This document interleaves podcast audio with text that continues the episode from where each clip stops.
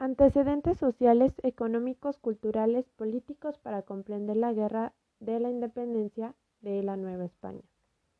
A finales de la época colonial, los territorios que componían el virreinato de la Nueva España habían experimentado un esplendor económico nunca antes visto. Había quedado atrás el estacionamiento de mediados del siglo XVIII y la población comenzó a crecer de forma acelerada. Así, entre 1742 y 1810, año fue que inició la Guerra de la Independencia. Se calcula que el número de habitantes pasó de 3.3 a 6.1 millones de personas. Se recuperaron principalmente las comunidades indígenas que solían estar en espacios rurales, aunque también hay que decir que comenzaron a desarrollarse y a crecer algunas ciudades, especialmente en el centro del país, como la Ciudad de México, capital del Virreinato, y Puebla, y lo que hoy son los estados de Guanajuato, Michoacán, Michoacán perdón, y Querétaro. Querétaro, perdón, la región llamada Bajío.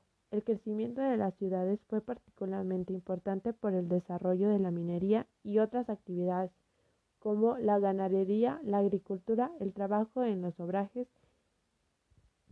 Hacia el norte de este espacio de las ciudades eran cada vez más cercanas, que diga, escasas, perdón. Sin embargo, habían crecido Guadalajara, Zacatecas y Chihuahua. El virreinato tenía en Veracruz su puerto más importante y hacia el sur la ciudad más destacada era Oaxaca. ¿Cómo se desarrolló la idea del nacionalismo entre los criollos y por qué fue importante para la independencia?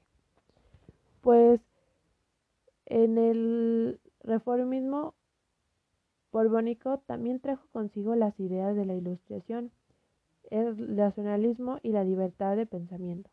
Estos temas se discutían en los diversos colegios y las universidades a los que asistían los criollos y sus hijos, quienes comenzaron a criticar el régimen absolutista y el enorme poder de la Iglesia.